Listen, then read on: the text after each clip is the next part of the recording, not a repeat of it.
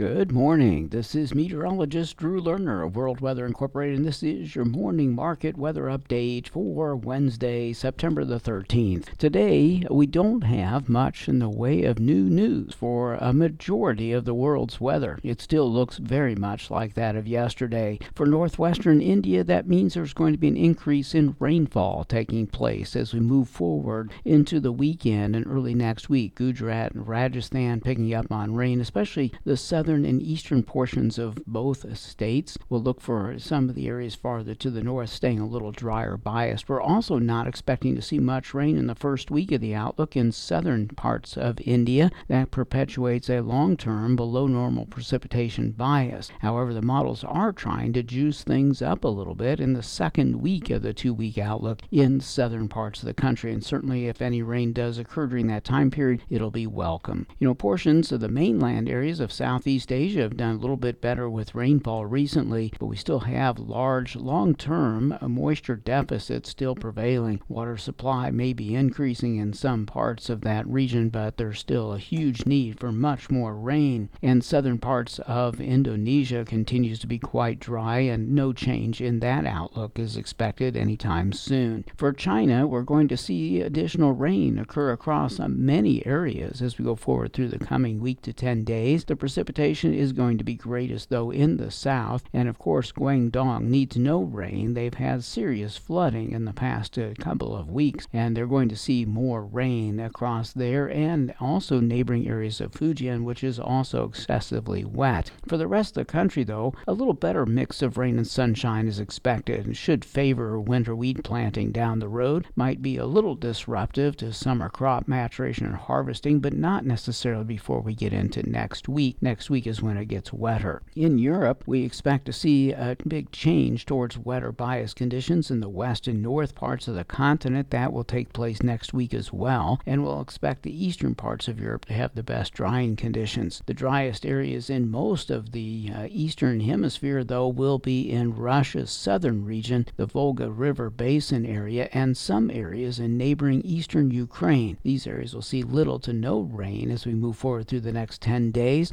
and that will most likely continue to support good maturation and harvest conditions for summer crops, but leaves some concern about the overall planting and emergence conditions for winter wheat. Now, I don't want to imply that it, this is a crisis, but it is an area of concern, and greater precipitation is needed to en- ensure that we get the wheat crop planted and emerged and established favorably. But there's plenty of time yet. It's only mid month, and we do see this pattern possibly breaking down as we get get into October. So the crop could get planted, and then better weather could come along in October to get the crop established. We'll see how that goes. In uh, the Western Hemisphere, there's no changes here either. It looks like, for the most part, in Argentina, it's going to stay dry in the west for at least 10 to 12 days. Eastern Argentina, Uruguay, southern parts of Brazil will continue to get the greatest rainfall, and that just perpetuates the same pattern we've been seeing for the past few weeks. Up in North America, the situation is going to change once we get Hurricane Lee out of the picture. Lee is expected to move inland this weekend into early next week and will be impacting Maine as well as New Brunswick and Nova Scotia, Canada. The storm will likely produce a notable storm surge into that region and will also produce heavy rain, strong winds, and some damage is going to take place. This area is not necessarily a very big agricultural region, though, but it will disrupt tra- uh, commerce and uh, transportation in and out of the region. But once that storm system has passed through the eastern parts of Canada, we will see weather in the U.S. turning a little bit wetter, especially in the Midwest. An opportunity for rain will